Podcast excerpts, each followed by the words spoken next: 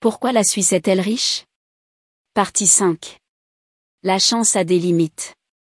On ne saura jamais comment l'histoire économique de la Suisse aurait évolué, sans ces circonstances favorables, le développement d'un pays étant toujours unique.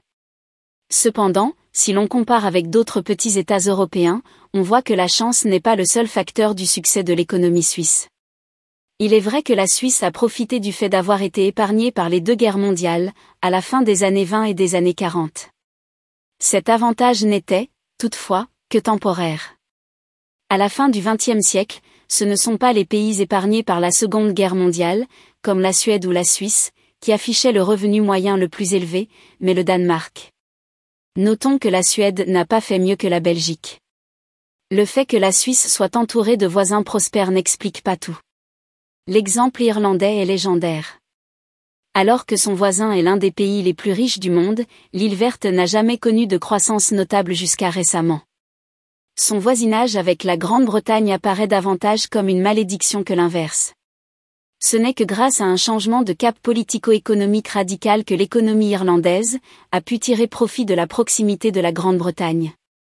La simple présence d'un voisin performant ne suffit pas, c'est bien davantage la manière dont un petit État sait utiliser ses atouts qui priment. Il faut, enfin, relativiser l'importance de la structure économique reçue en héritage. Certes, la Suisse a eu l'immense chance de ne pas connaître la malédiction des ressources. Mais cela n'explique toujours pas pourquoi la chimie baloise, par exemple, a réussi à transformer ses structures pour évoluer vers l'industrie pharmaceutique à la fin du XXe siècle.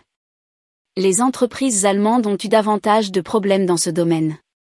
On ne comprend pas non plus pourquoi le Luxembourg a su créer une place financière florissante malgré des décennies de dépendance à la sidérurgie.